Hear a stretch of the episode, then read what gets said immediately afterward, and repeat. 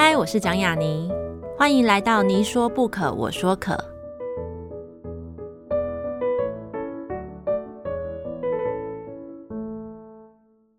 这个节目在爱听听抢先首播，欢迎大家关注我的节目。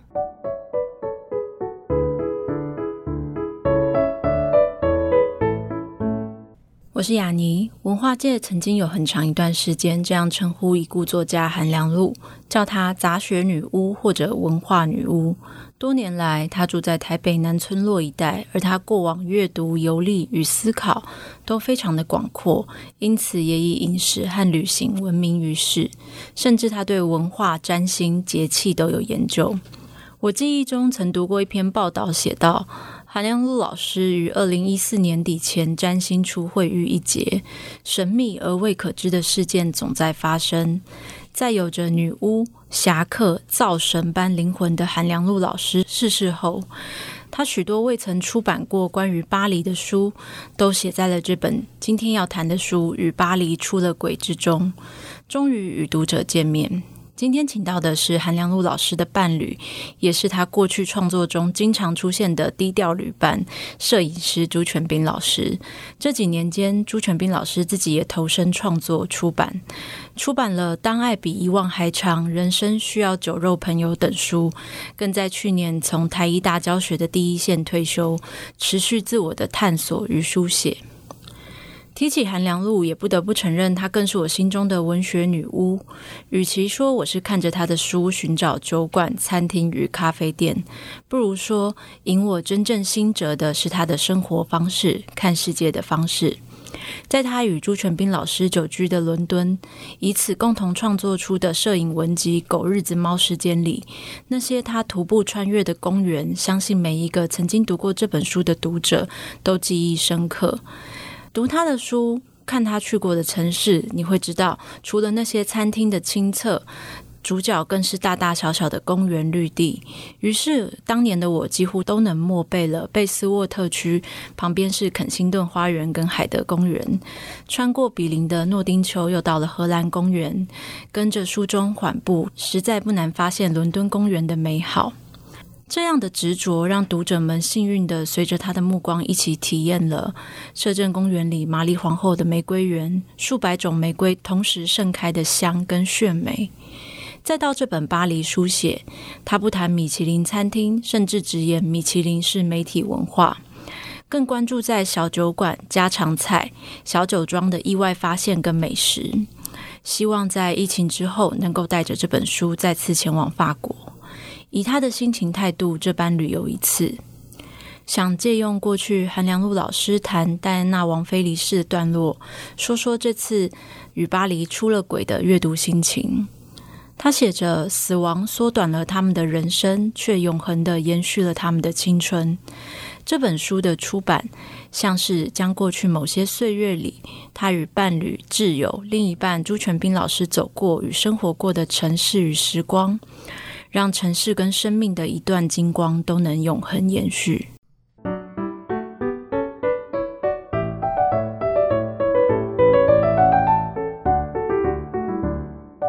大家好，这里是你说不可，我说可，我是雅妮。今天要谈的书呢，是与巴黎出了轨，请到的是韩良露老师的伴侣，也是这本书的摄影，就是朱全斌老师。让我们欢迎朱全斌老师。雅妮好，呃，各位听众好。全斌老师就是在这本书里面，跟还有很多韩良露老师的书里面，其实都有提供你自己的那个摄影作品嘛。然后代表这些他所去过的地方，其实你同时也都在现场。然后你们去过了非常多世界各地的城市。但我其实很好奇的是，这本书那时候要出版的时候，我在那个有路的社长嗯徐慧芝的老师的脸书上面读到，其实这本书是一本迟到的书。嗯嗯，对对对。那这本书迟到的原因是，它其实有很多篇章，其实。虽然是写巴黎，然后甚至是好几次、十几、二十次去巴黎的旅程当中累积的文章，可是过去都还没有正式出版。呃，出版成书是没有，但是里面的文章，呃，过去有在不同的媒体发表过。嗯。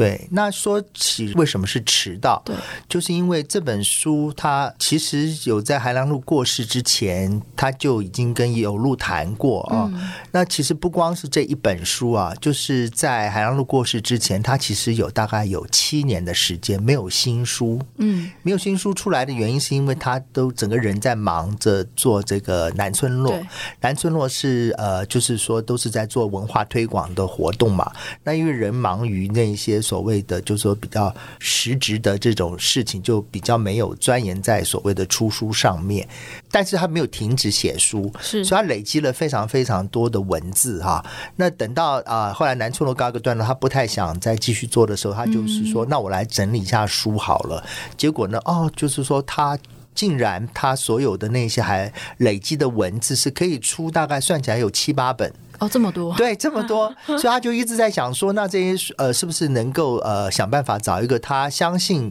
啊、呃、的一个好沟通的出版社？呃，那那时候也试了好多嘛，后来最后就是跟那徐慧芝的有路哈，就决定跟他们谈。那结果呢，书还没有开始在出，那他自己就呃生病就过世了，这样子。那个时候他其实所有的书稿哈。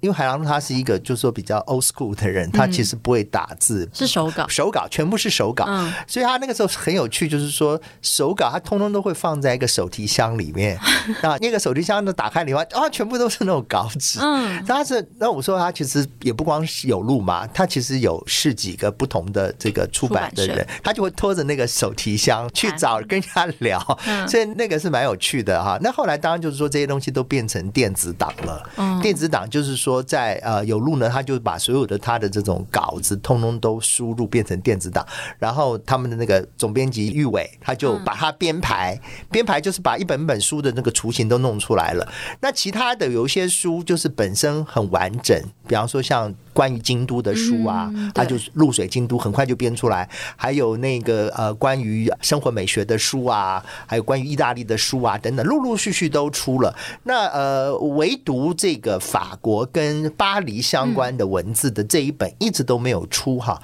没有出有一个原因就是我们最后在呃计算它那个呃字数嘛，觉得那个稿量有点不够啊，稿量有点不够，然后那个时候呃大概它就是只有四五万字左右。那通常出一本书大概要七万六七万是比较合理理想的数字哈，所以那时候也谈了一些 solution，比方说啊那时候就说哎是不是由我飞到巴黎去，然后。我再去补写，或者说再重新，或者拍一些现在的巴黎，就是多拍一些摄影的作品，或者多补写一些文章，这样子。就是当后来你也知道，就是啊，疫情的关系嘛，拖拖拖，就是整个这个计划就有点延宕下来哈。那但是海良路其他的稿子成书已经有路都帮他出了，大概呃我没有记错，他应该有五本哈，都已经陆陆续续出了，唯独巴黎的这一本一直都没有出。那后来这个事情也就没有谈了，这样子。那又过了一两年，那那个徐慧芝 有一天突然就是敲我，他说：“他说他梦到海良露，那海良露跟他托梦，托梦是他的解释了哈。他说海良露在梦中说，他说徐慧芝，我的那本巴黎的书呢？真的？对 对对，做了这梦之后，他就一直很不安呐、啊。他就想说，这个书字数不够的问题，应该是可以呃突破的吧？嗯，他就是找玉伟啦，还说有没有什么办法？那后来就说。说英姐，事情过那么久，其实我们现在对于书的看法也不一样了。现在的书其实有很多很多不同的形式，比方说，你如果我们现在翻开一本书，以前我们会觉得说，哦，书里面要很多很多的文字，大家才觉得说，哦，我买这一本书可能就是说有足够文章可以读得很贵。可是现在的书，第一个，我们的字不要排那么大，字不要那么大，阅读起来是比较友善的。还有呢，现在很多都是里面有很多的图嘛，嗯，那像这本书里面当然有我的摄影作品嘛，呃，然后呢，我们可以把它开本，把它缩小哈。对。但在这几个因素的考量之下，哎，其实这个《与巴黎出了轨》这本书就出来了。其实现在也看起来也不错啊，也有两百多页呀。然后里面整个编排，美术的编排很舒展。呃，就觉得说，哎，原先的那个字数不够的那个担忧，其实是不必要的。嗯，呃，所以呢，这本书最后可以说完成了，他把所有的海良路剩下的遗稿都出版了之后，最后就出了这本。所以可能是因为这样，他就说这是一本迟到的书。嗯、对。但我现在看这本书，我觉得特别精致，就是他以现在的出版来说，嗯，就是好像市场其实很需要这种可以在随身携带的、啊。对对，旅行袋子就是说没有负担这样。对，如果有些开本，如果说是比较厚。啊，或者说字超级密的那种，嗯嗯，嗯，有时候读的其实蛮累的。对，尤其我们做旅行的时候，一边坐火车一边看书的话，一稍摇晃，那个小字就会看不清楚。对，对，对，那当然，其实。这本就是会好奇，就是题外话，就是那这样子，您自己出版啊，或者说韩良露老师的过去的作品的出版，你们会想要把它变电子书化吗？都有哎、欸，现在其实最近哈，我们发现就是说，大家阅读的习惯渐渐在改变当中。嗯、其实现在在出书的时候，同时那个电子书的版权就一起签出去了，对，就不会就是有那种哎呀，就是变成电子书好像比较没有书的感觉，这种想法在你心中其实是不存在的。对我来讲的话，当然还是呃。实体书拿在手上有一种比较踏实的感觉哈，而且呃，你随时随地不同的空间，你手上可以有一本书的陪伴。可是我觉得呃，我们必须要比较开阔的心胸接受，因为现在读者慢慢慢慢就说有新的读者嘛，对啊，新的读者他可能开始对他来讲的话，拿一个那个呃电子的阅读器，阅读器就不会觉得。不习惯，对对，所以呢，呃，你为了要能够跟年轻的读者沟通，你必须要接受呃这样的形式啊，嗯、而且这样我们可以少浪费一些纸张啊。对对对，嗯、而且毕竟听说好像就是，嗯、其实电子书有时候如果你要支持一个作者，他拿比较多版税的时候，嗯、你可以买电子书，因为版税比较高。哦，是吗？对对对，啊，对对对，没有错，好像是，没有错，对对对，对，没有错。嗯，所以其实我自己在看，就是一路下来的，不管是呃一五年之后，就是整理出来的著作，还到这一本，就是与巴黎除了。鬼，其实我就会觉得，就发现了一件事情，就是说，很多人会说，哦，这样是这样子的作品叫做旅行文学，这样子的作品叫做移民文学等等的。可是我后来发现，这样的归类，对，这样的归类好像不太够，有时候其实是。旅行会移动，生活的地方也会移动，嗯、然后觉得好像更多我看到的，在过去韩阳路老师的作品里面，跟你们的移动啊、旅居啊、旅行啊，我都看到好像更多不同的是文化思考这件事情。嗯、就像《与巴黎出了轨》里面，我觉得最有趣的是他谈到就是法国人的情感观念，这个出轨的观念跟我们其他文化系统里面的人其实不一样。嗯，所以我就很好奇，说你们住过很多地方，在伦敦也待了很多年，然后有些地方像京都。像是巴黎，你们也都会去很多次，对，对，然后再回到台湾，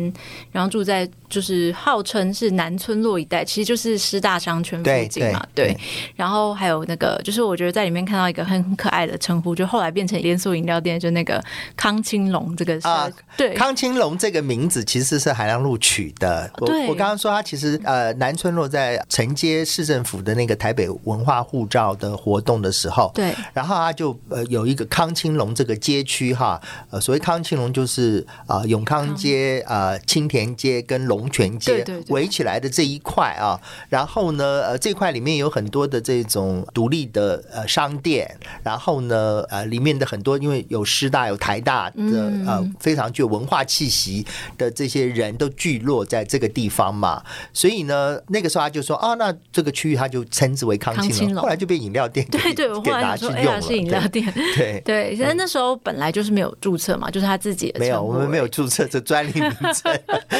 所以那时候老师你看到康青龙的时候，有就是哎、欸，康青龙的感觉，就是熟悉。包括南村的话，也有那个素食店用了这个名字。对对对，对。但其实就是一个公共文化财吧。对对对对对，无所谓。嗯。所以我会很好奇的是，在你们这些移动过程当中，是不是真的有在某一些地方，可能我们会。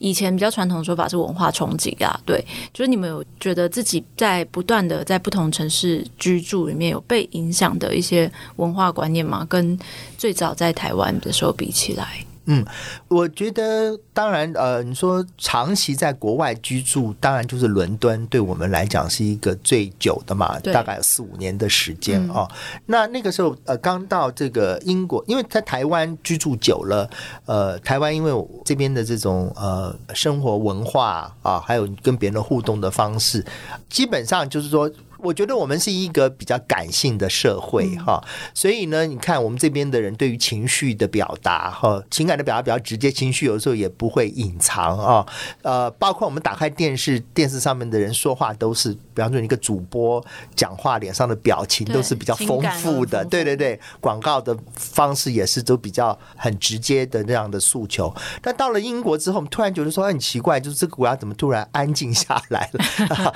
然后你看，就打开电视。机那个 BBC 记者播新闻的时候也是非常的素，嗯，还有呢，他们居然主播都看起来都是五六十岁以上，我们这边早就应该淘汰的主播，他们还在那边报新闻。然后呢，电视开的也很安静，就是基本上不太会使用配乐啊。对。然后呢，整个出去就是非常的有秩序啊，就我们就哦。到了一个文明的国度，就是真的呃，相较于呃我们这个亚洲哈，真的就是一个我们觉得好像是比较进化的地方。嗯、那呃，英国的那边就是说，你会觉得大家就是比较守一些公共的秩序，不管是在外面的排队呀、啊，或者就是说呃，英国人其实你会觉得说，哎，有的时候比方说呃地铁。迟到啊，或者说是超市里面排队排很久啊，然后去看到他们这边的人好像都容忍度很高，呃，好像大家都很接受啊，就是为了一个公共的秩序的维持吧，大家都会。接受个人的不便，那这个东西在台湾的话，我们就会觉得台湾有时候你会用一些小聪明，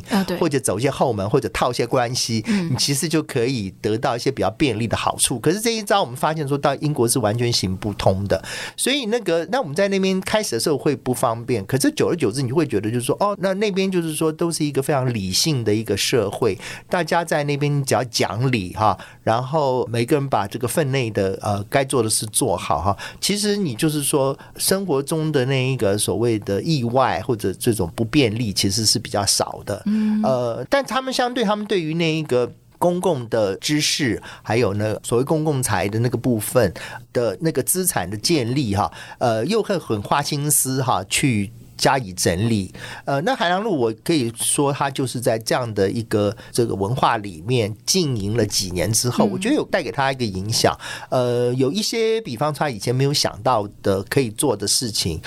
他后来觉得说，哎，是可以值得去做的。例如说，呃，像那个伦敦，它是有不同的这种小城市、小城市，慢慢、慢慢的呃扩张起来，大家形成一个大的伦敦市。那比方说，以我们住的那个 Bayswater 来讲的话，那那 Bayswater 它其实就有它自己独特的一个历史，还有呢，它有很多的来自于东亚、中亚那边的。移民哈啊，所以呢，他就会发现说，呃，在伦敦里面有一种所谓的地方耆老哈，或者这种文化工作者，他们会自己在那边带路，带路就是让。带领着这种跟随他的人去认识那个街区的历史啊，呃，所以他那时候其实最喜欢参加的活动就是跟随着这些啊不同的这种呃耆老去跟去听故事。其实每次就是大概十来个人，人也很少，你就是一群人看那跟着一个穿着风衣的那种呃 戴着一个帽子的一个英国人哈，就在那边就是等于就就是逛马路，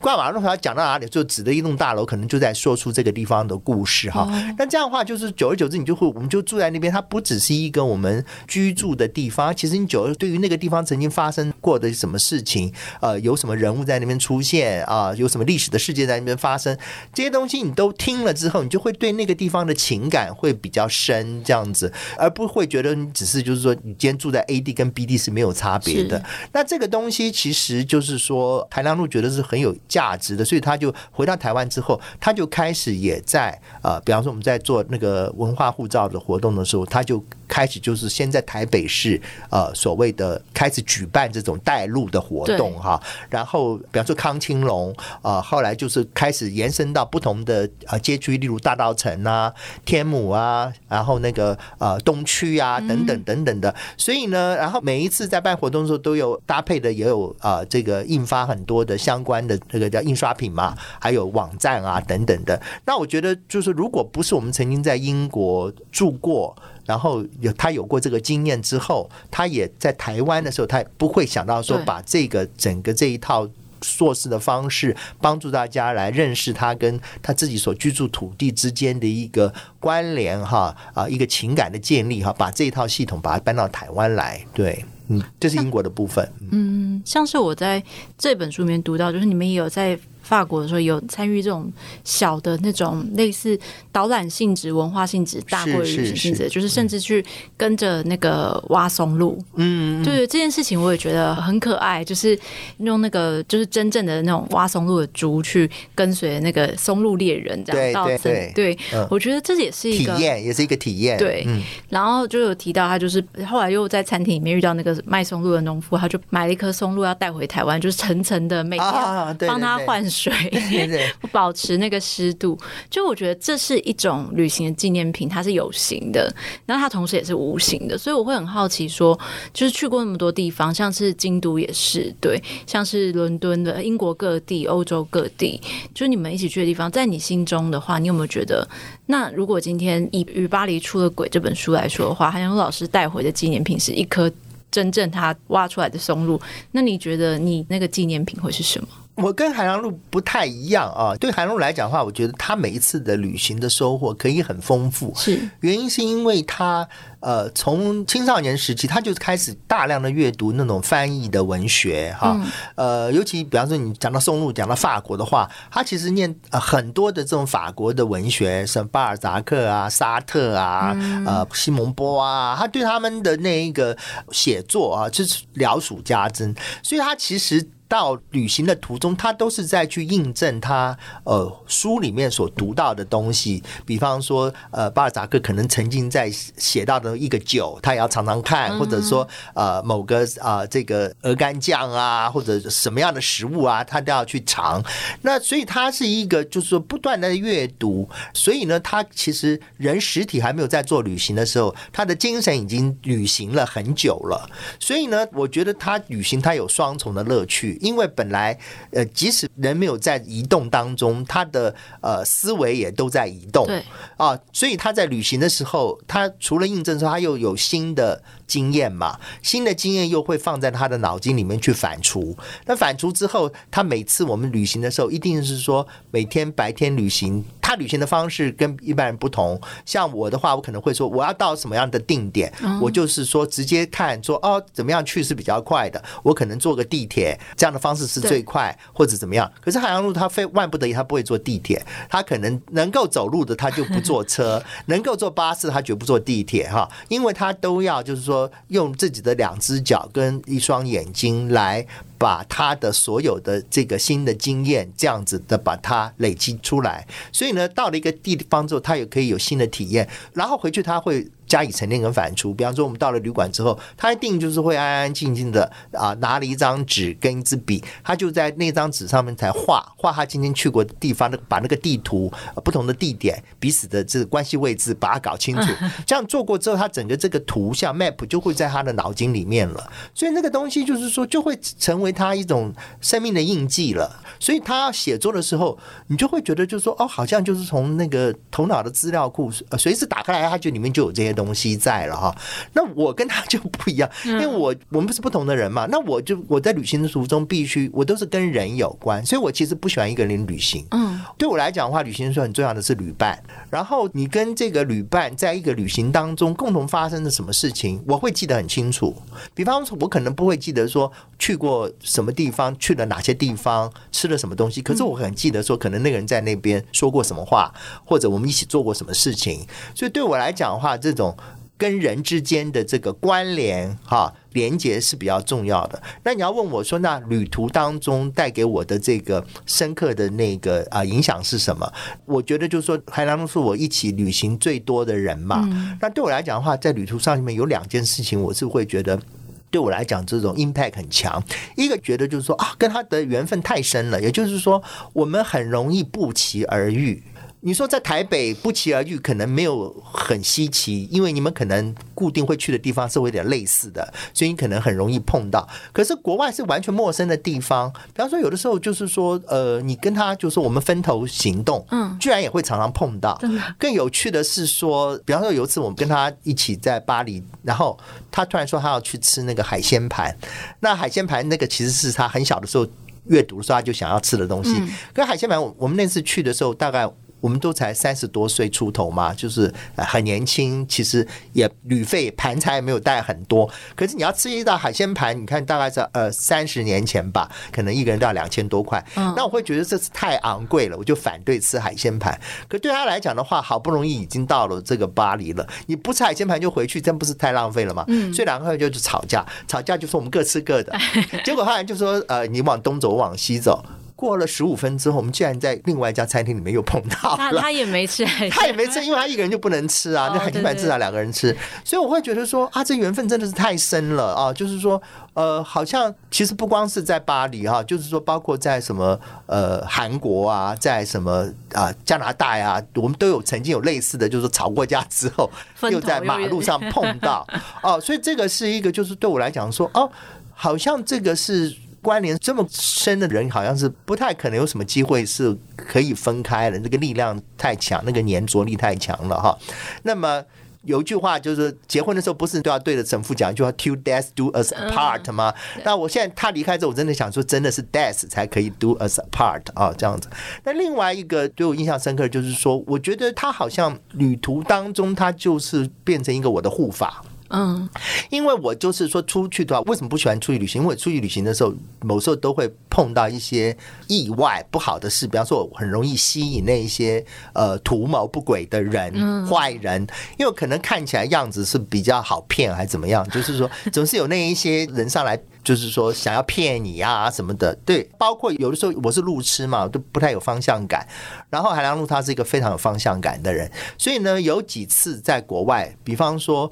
我曾经就是说被那个。有人冒充那种便衣刑警来说要看我的护照，嗯、要看我的包包什么什么的，这个时候都是这种，韩良露会突然这样冲出来，然后拦着那个人说：“你把你的证件拿来给我看，什么之类的。”哈，那又比方说我在国外曾经就是说，呃，被那个波兰的那种。扒手啊，就是说把我整个随身包把它剪掉啊，等等。那里面对我的护照啊、信用卡全部都在里面。就是说，如果没有韩良露在旁边的话，我可能会经常在旅途当中会陷入一种险境。嗯，那这个东西每一次几乎化险为夷，都是因为他在旁边可以帮我解决。那所以这个也是我另外一个就是很深刻的哦，原来这个旅途，因为我们刚刚虽然讲的是旅途嘛，但是。我们在一起其实也是人生旅途的，即使你没有在移动当中，也是一个旅伴嘛。所以我会觉得，就是呃，其实可能我们在一起三十年，这个过程当中，其实他是对我是有这种保护作用。所以过去五六年，其实我就是学习怎么样的从一种护法离开啊、然后你会觉得就是说，呃，这种经常不期而遇的这种缘分。结束之后，重新再找到个人的这种独立的呃一个生活的方式。对，嗯，那那时候之后的，在疫情前还是有个两到三年的时间，开始可以自己旅行。旅行，对，自己旅行的经验，就是会有一些新的意外吗？新的故事这样子。我觉得某个程度就是开始学习独立哈，嗯，就是比方说以京都来说的话，其实我刚刚已经去京都不知道去过多少次了。可是我们旅行每一次都是他会先做好计划，说他要去哪里哪里。那我是这样，即使有旅游书、旅游资讯放在眼前，我只要人没有到那个地方，我读不进去。那些东西，就是我没有一个生命经验当中没有 reference 的话，对于我那我讲那些资料都是抽象的。可是对韩浪来讲不同，他就是可以读进去。所以呢，他呃，我不管去了多少次，就变成他都是我的私人导游，就是兼领队了。所以呢，你可以说在出国的时候，我就是被动的跟随着。那我觉得很多人参加旅行团也是会这样子，因为都有导游在带，领队在带。所以有的时候你出国旅行了十几二十天回来之后，后，其实那些记忆很容易就淡忘掉了，因为那些东西都不是你自己经过做过的功课，然后自己其实内心有一个 motivation，说我要去哪里哪里，不是一个主动很自发性啊想要去探索的地点啊，那么你就不容易升职在你的记忆当中。那韩良露离开之后，当然就是我的领队兼导游已经不在了嘛，所以呃，有一次我就带一个朋友，就是说刚刚提到呃有路的社长徐慧芝嘛，那那次我们编好了他的那个露水京都之后，他就说我们应该带着这本书哈到这个京都。京都去，然后等于是说呃对海良路一个致敬吧啊，因为这是他最喜欢的都市，然后又编好了这本书。没想到那个徐伟之跟我一样是路痴啊，没想到，然后他也是路痴，没想到，然后他也是啊、呃，旅游的时候不太会做计划哦。那我想说，哦，完了，我碰到一个以前的我，所以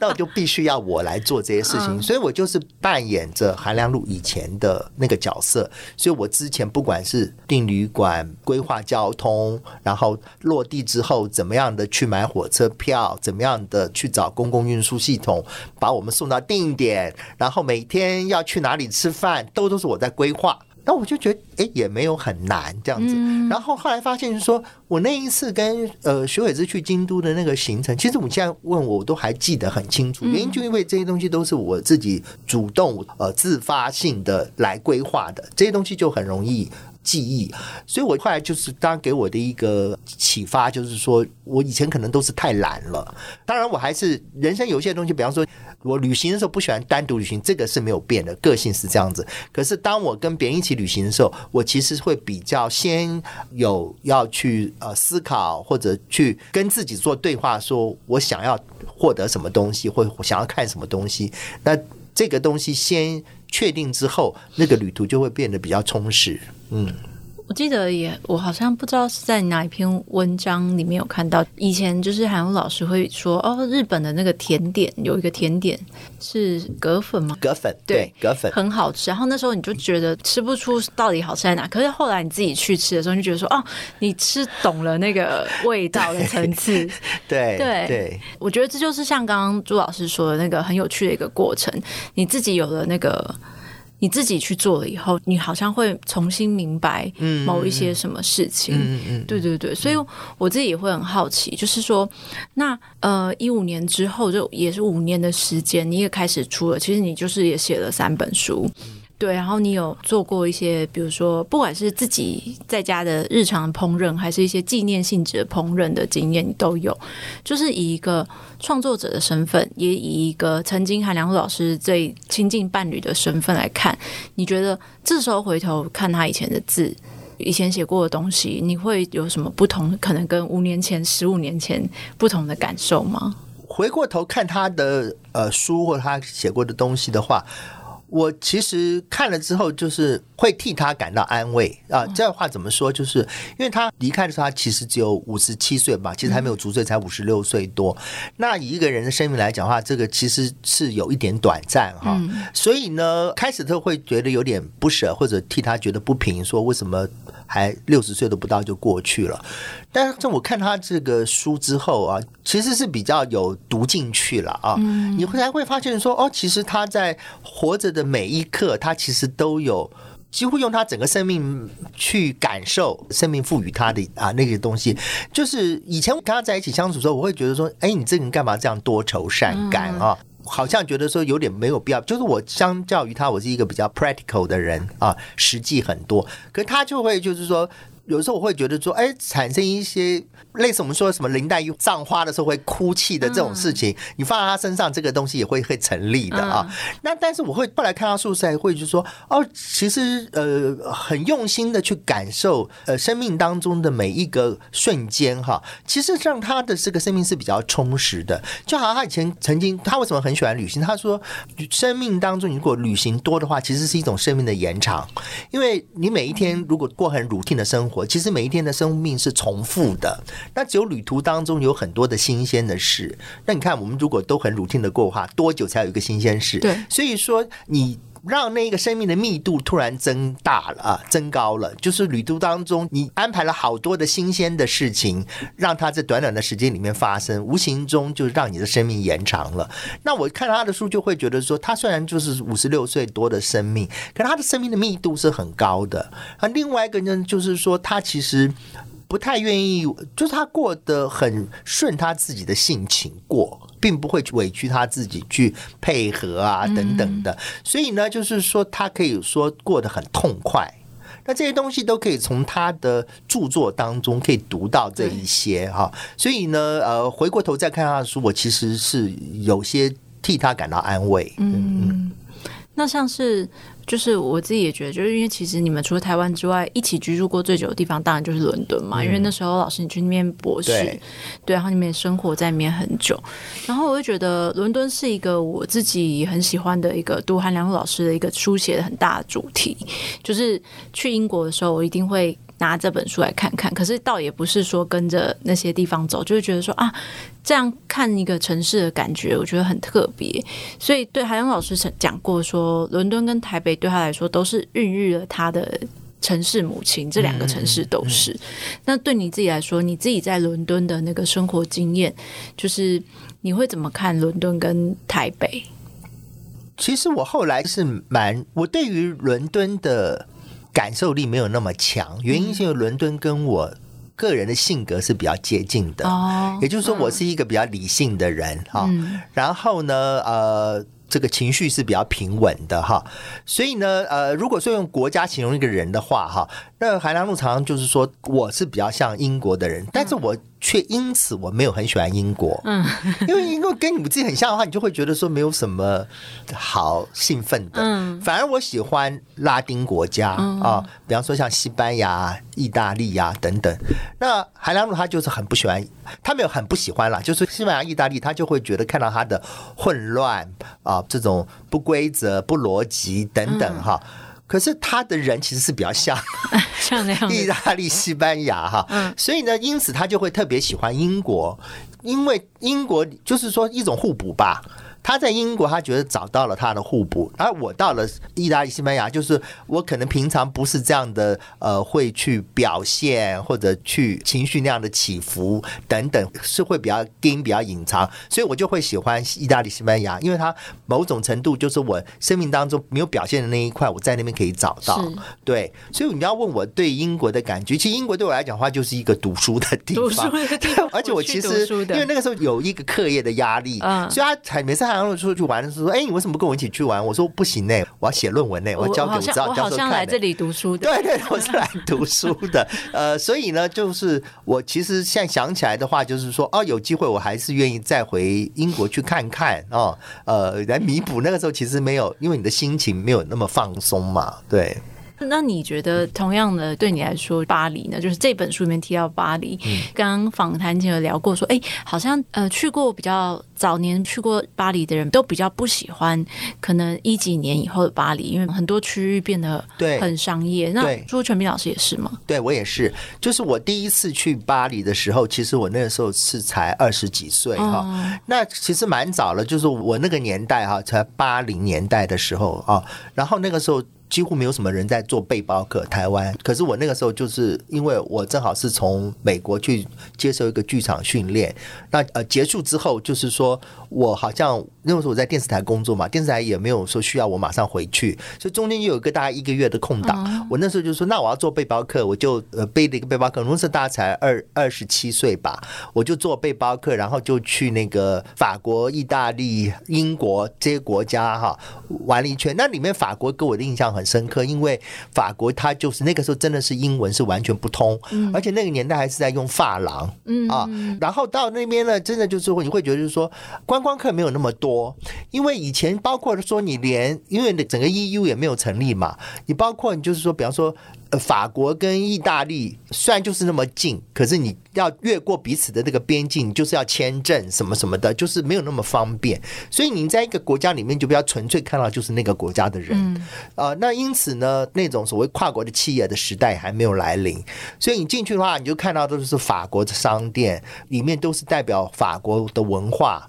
你讲英语也不通，那这样的话，其实就给你一个更深的异国的情调，这样子。那当然那个时候，因为是一个年轻人，也还不懂所谓的美食，呃，所以我最多可能平常也是为了省钱嘛，可能都会买一些什么 baguette 啊、夹的三明治啊，就是平常吃就是这样。可是这样子已经够好玩了。包括就是说我跟朋友去，他带我去那种大学的那种食堂，嗯，我会发现说食堂大家就是说呃那个 cafeteria 大家都拿东西吃嘛。居然红酒也会用那种热力包装个，里面是红酒哦。中午的时候你就可以买一包红酒，就说啊，这个东西原来是他们一个 daily drink，就是所有用餐不管是中午还是晚上？那这些东西都是一些很大的一种文化的刺激嘛。嗯、那另外一个呃因素，就是因为我小时候大学的时候就喜欢看法国电影，那那时候又是正好可以看到很多的法国新潮呃电影时期的电影，所以你就是对法国就有一个向往。你去那边就等于就是说哦，这个电影里面看到的，当然巴黎是一个主要的场景，对，那些场景就可以在你面前出现，所以那个新鲜感是非常强烈的。但是那个 EU 成立之后，就是两千年之后的那个。巴黎就是你进去看，比方说星巴克也进来了，嗯，当然先是那种什么麦当劳先进来，对不对？然后开始街上可以讲英文了，然后满街你也看到很多的都是属于外国人啊，或者是非常多的这种东欧的人或者中东的人等等，就是整个它变成一个混杂。当我们说好听说是地球村，对不对？可是地球村它就是没有所谓的单独的那个纯粹的那个文化的特质，就显现不出来了。那因此呢，很多因为大家为了赚钱，可能就是要求取最大公约数嘛，所以你说比较独特的东西，它就会留不住了，因为那个可能就变一个小众的东西。呃，然后房地产也涨价了，店面变贵了，所以很多的那种独立商店就经营不下去，那种有特色的餐厅它就关门了，然后进来的都是那些连锁的。跨国的啊，或者说有特色的独立餐厅，它也被跨国企业给买下来了。对对对，买下来之后，它就会用一种就是说比较精算的方式来计算它的成本。所以呢，可能就是说，呃，可能那一个在制作的呃程序上比较复杂的，对成本效益来讲比较不利的那些菜就被拿掉了，剩下的都是一些有名的所谓的观光客。知道的那一些典型的菜，所以就是整个东西它就会变得很无趣了。对，所以为什么开始我说巴黎，就是说哦，现在想起来就是有魅力也有哀愁，因为很多好的东西已经找不到了。对，就是我觉得某一些像是你觉得美丽的那些巴黎，也有留在《与巴黎出了轨》这本书里面。就是比如说，就像刚刚全斌老师说的，就是有一些跨国企业，它不止买下老的餐厅酒馆，它还买下饭店。对，所以可能像是以前住的同一个地方的。饭店它虽然被拉皮、被经营国际化，但是它的价钱也变得更贵、更昂贵。对，所以很多东西好像是逝去不再重来。当然也是不知道说哦，经过这两年的疫情，也会再延续多久？以后那时候当国境又再度开放，说人们会怎么样再看待一个阔别了两三年的世界？嗯嗯嗯、我觉得这件事情难免还是要问一下，就是去过很多地方的人，就是全斌老师会期待。等到有一天国境再开放，说要去哪个地方走走吗？还是先不要？不是，我们的这个其实是不是在朋友之间都常常会问说，哎、啊，开放之后你最想去哪里？去哪里？但我发现，在台湾的朋友哈，他们都说先去日本，对，因为觉得是那个先暖身吧，因为你只要飞两三个钟头就到的地方哈。对，然后呃，远的话，真的就是说要考虑一下，尤其像。欧洲那边，他们那边真的是比较宽松啦，就是真的，比方说，例如说什么呃，路上戴口罩的人，嗯、可能大家就不会防护的那么厉害。我觉得，如果说吸引我的，是不是能够有这种？九零年代以前的欧洲应该是回不去了，我觉得应该是回不去了。但是英国我会觉得是一个有趣的，因为英国脱欧了，脱欧之后，如果过了几年之后，英国会不会慢慢慢慢的变成，就是说回到它以前的那种呃更 English 的那样的一种氛围？所以呃，因为我在两千年后也有回到英国去过嘛，那时候英国对跟我在念博士时候的英国，我也觉得也是差别很大。嗯，就是说整个。呃，那种市销哈，就是说，因为更多的外国人去，然后物价更贵，然后整个这种呃里面你会感觉到那个气的那个流动非常不安、浮躁啊。我不晓得跟 EU 是不是有关系啊？就是整个你会觉得就是一个商业活动过多，所以那种，比方说以伦敦来讲的话，我以前喜欢伦敦的那一种安静，那种好像什么事情都很有确实的一种，怎么讲？英国你会觉得很多东西是不变的，嗯啊，可是我在两千年后去就会觉得说，哦，整个是很浮动的，很厉害。那离开 EU 之后的英国，是不是可以回到以前那个样子呢？就我很好奇。所以你讲欧洲的话，最想回去可能是先去英国看看。嗯，好的，那呃，在最后的时候，其实当然也会想要聊一聊，就是关于在韩良露老师的书写里面，其实占了一个非常大宗的，当然就是吃东西这件事情嘛。对，所以在我读全斌老师的书的时候，在《人生需要酒肉朋友》里面的时候，印象很深的一段话是说，就是你刚认识韩良露老师的时候，他跟你说，天下最幸福的事情是一个人独食，对，然后手上有一本书，然后你自己也说，大概在三十岁以前，其实你大部分也是自己去很多地方，嗯，自己一个人生活这样子旅行等等的，但是没想到多年后，他最后留给你的话是说，哦，你要有人一起吃饭，他会这样。从喜欢独食变成是共食啊，那这件事情我觉得有两个意义了哈。一个就是说，就他的交代可能是代表两件事，一个就是告诉我说，他现在其实也可以发现呃跟别人共识的美好，也就是说呃还有海洋路。他原来是一个非常可以自处的人，就是从一个人呃跟自己相处就可以得到很多快乐的人啊、嗯。那但是呢，呃，我觉得人生有不同的快乐啊。你一个人可以自处，这是一种快乐。可是你如果可以跟别人。一个很处得来的人，两个人可以一起分享很多事情哈啊，然后那个 sharing 本身也是一个人人生很大的幸福，嗯啊，所以我就会觉得说，如果他最后发现说共识啊，这个对食物的分享啊，进而带来情感的交流，这个部分他也可以感受到了的话。那我其实很替他高兴啊，因为这也可能是他生命的课程啊。那对我来讲的话，就是说他会为什么交代我说啊，你要有一起吃饭的人？我觉得他其实是担心我，因为我刚前面有在讲说，我其实包括旅行我都希望有伴嘛哈。他可能会觉得我是一个不能一个人单独。自处的人，嗯，那其实我大家离开之后，其实我学的课程，过去五六年当中，我觉得我进步最多的课，呃，学习其实就是独处这件事啊。呃，当然很多朋友看我的脸书啊，看我的社群媒体，他会发现说，哦，我经常都被学生啊朋友围绕，一直吃饭，一直被抓着吃饭。可是我不是二十四小时都在做这些事情啊，嗯、就是呃，你脸书贴出来，大家印象深刻当中就是说，哦，你生命当中做这些事情，可是独处的时间还是很多。那我会觉得就是一个所。谓的很多朋友一起吃饭，这个事情是活出了我本性当中某一部分，没有错。因为其实跟海洋路在一起的时候，三十年当中，我们跟朋友一起吃饭的机会不多。你要知道，他本来是一个喜欢独食的人，他怎么会喜欢跟很多人一起吃饭呢？所以呢，我本性当中有一个跟很多人一起共同欢聚的这一个部分的本性。某种程度，你在两个人在一起的时候，你是被压抑的。所以某种程度，现在我一个人之后，我是活出了我那一部分的自我。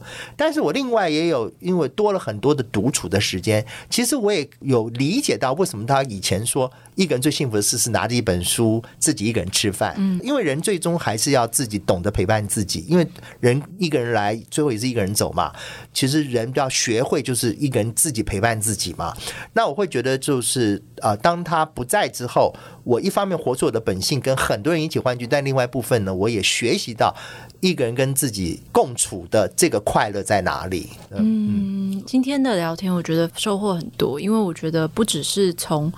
文字上面了解韩良露老师跟去过的地方，也从很多方面了解，像是全斌老师跟韩良露老师的一些价值观的互相改变啊，还有很多时候其实是看到我们自己怎么跟一个人相处，对，或是怎么看待旅行，怎么看待饮食这件事情，一个人、两个人、一群人都是，所以还是非常感谢在疫情当中能够与这本书相遇，然后可以跟全斌老师在这个下午很开心的聊天，谢谢，对，祝福全斌老师，谢谢。